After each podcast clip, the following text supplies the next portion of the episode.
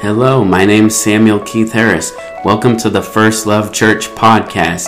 I'm so happy you clicked onto this podcast. I pray that you would be blessed, edified, and encouraged to live a godly life in Christ Jesus.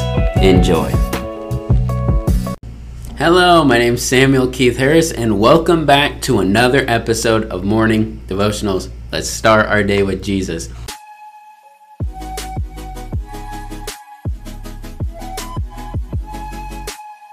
Father, I thank you that we can come into your presence and worship you, lift up your holy name. God, we ask you to teach us, to instruct us, to lead us, to guide us. Change our lives by the power of your precious Holy Spirit. It's in Jesus' precious name that I pray. And everybody said, Amen. Well, if you have your Bibles, let's go back to Ephesians chapter 2, which is where we were yesterday. Ephesians chapter 2, and we're going to be in verse 8. But let's do a quick overview of what we talked about yesterday. Verse 1 says, And you were dead in your trespasses and sins, in which you formerly walked, according to the course of this world, according to the prince of the power of the air, of the spirit that's now working in the sons of disobedience. So the devil's working in the hearts of those who don't obey Jesus. So if you claim to be of Christ, but you don't obey Jesus, then you're not truly of Christ, because true belief in Christ produces true obedience to Christ. John 3 36, the scripture says that those who believe in the Son have eternal life. Those who do not obey the Son will not see life, but remain under God's angry judgment, or they abide under the wrath of God. Verse 3 Among them we too formerly lived in the lust of our flesh, indulging the desires of the flesh and of the mind, and were by nature children of wrath, even as the rest. So when you indulge your sinful nature, it proves you're a child of wrath. And it, but God being rich in mercy with the great love with which he loved us. So God loves us and that's why he delivers us out of sin and it's so that he can reveal to us all in the ages to come the riches of the glory of God's kindness that's directed towards us in Christ Jesus. So praise God, this is all of Jesus. This is the this is all for the glory of Jesus. It's God who causes us to walk in his ways. When we were dead in our sins, we couldn't do anything to make ourselves alive other than believe in Jesus and then call upon his name, which then brought freedom from the power of sin, which was binding us, keeping us separate from God. Praise the Lord. Now, let's go to verse 8. The scripture says this, after all this, for by grace you have been saved through faith. That not and that not of yourselves, it is the gift of God, not a result of works that so that no one may boast. Now, what is it talking about here? Because I will say many people misrepresent what this verse means. They, they, they misunderstand, they don't understand what it means to be saved by grace through faith. Because everybody can claim that they're saved by grace through faith. I'm saved by grace, brother, but you're still in your sin, so how are you saved? Let me just throw something at you. When the children of Israel were brought out of their Egyptian bondage, would they have been saved if they were still in their Egyptian bondage? No, the proof in their salvation was the fact that they were delivered from the Egyptian uh, bondage. God anointed Moses to go deliver the people out of the bondage of Egypt. When they were brought out of their slavery to this wicked nation, that's when it was proof that they had been saved and saved of God. And so let me just say something to you. We've been saved by grace through faith, but what's salvation? Salvation is me being delivered out of whatever was oppressing me, the sins that had bound me and controlled me my whole life. True salvation by grace through faith is receiving the grace of God to be delivered out of your sin, whatever that may be that has bound you. We have we misrepresent Jesus, we misrepresent the gospel when we claim that we're saved by grace through faith but still bound by sin and the devil. It's false. It's it's not true Christianity. True Christianity is coming into relationship with Jesus which causes us to escape the corruption that's in this world caused by lust, the scripture says in Peter. And so for by grace you have been saved through faith, and that not of yourselves, it's the gift of God. So, let me tell you something. Israel couldn't free themselves of their Egyptian bondage. Go back to Exodus. There's nothing that they could do to free themselves. They were slaves to a corrupt system. So, God, by His mercy and by His grace, sent help for them to be delivered out of their oppression and bondage. And nobody accused them of, oh, Israel, you're working for your salvation because God delivered. No!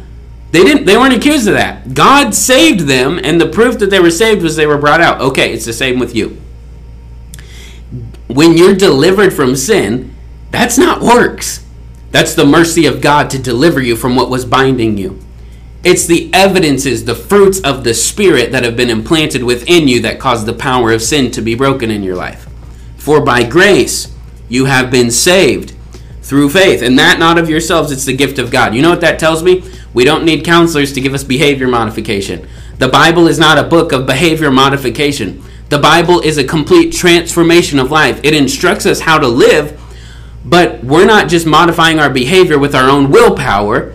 No, our will's been crushed that God's will might fill us through the Holy Spirit, that we might perform His will because it's Him who works effectually in us both to will and to do for His good pleasure.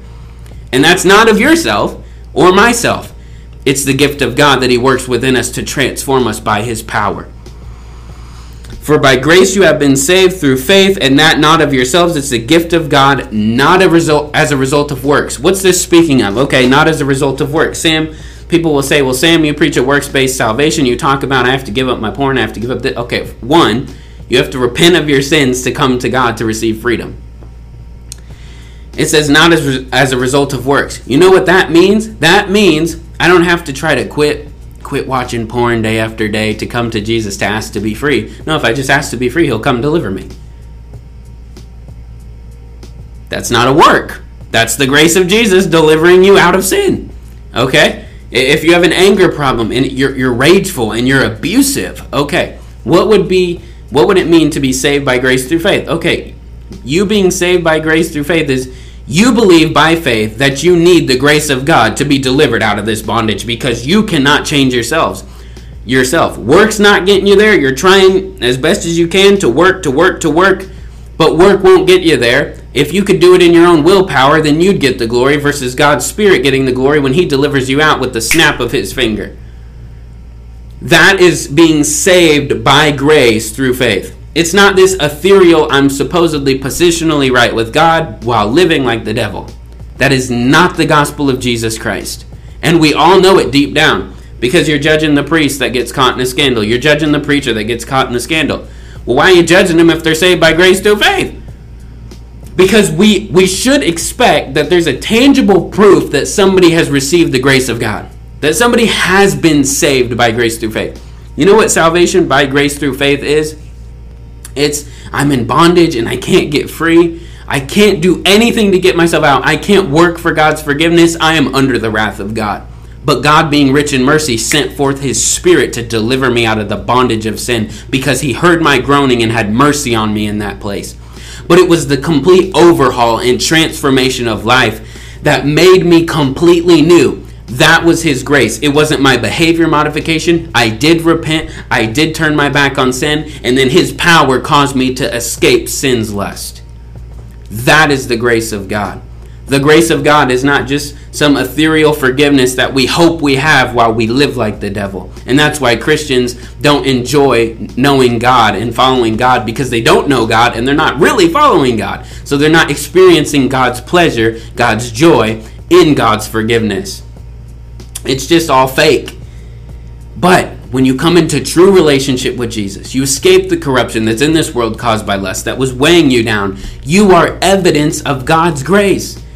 And you go you go tell everybody, "Man, I couldn't get myself free. I was bound in that sin. I just couldn't stop doing it. But God in his grace came and saved me when I had faith that he would."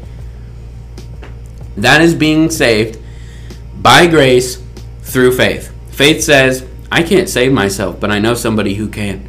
And it's Jesus. And I'm going to cry out to him in faith until he comes and touches me. And when he comes and touches me and delivers me out of my sin, I will freely proclaim that it was God's grace that saved me. And it wasn't my own works that could have done it. I tried so many times, but I couldn't stop living that way. But God changed me.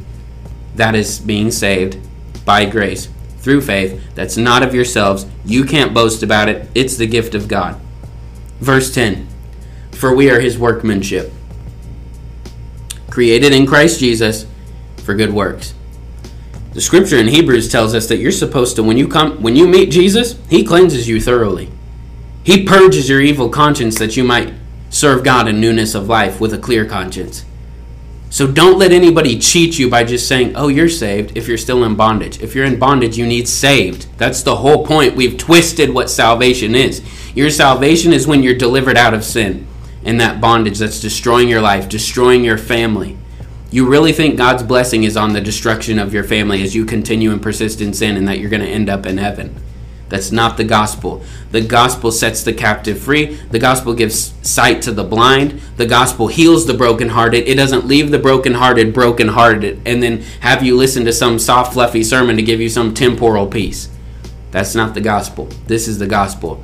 You're saved by grace through faith, and it's not of you, it's of God. It's the gift of God to bring you out of your oppression because you were powerless to do it in and of yourselves and then you're his workmanship. He works in you both to will and to do for his good pleasure. You're created, you're recreated in Christ Jesus for good works, which God prepared beforehand that we would walk in them.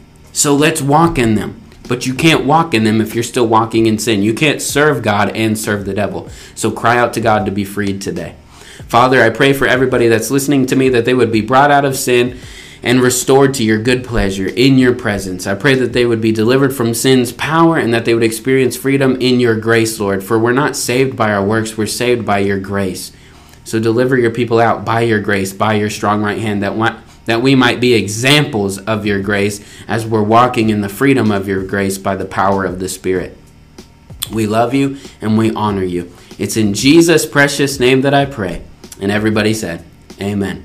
Well, thank you for tuning in to another episode of Morning Devotionals, and I'll see you next time.